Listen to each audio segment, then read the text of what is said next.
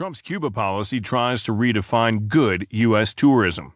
That includes putting visitors back on tour buses. By Nick Miroff. In the Washington Post Politics section, I'm Sam Scholl.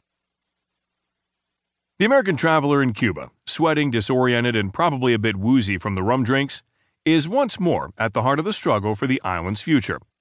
Central to President Trump's plans to peel back his predecessor's detente with Cuba is the idea that there is good and bad.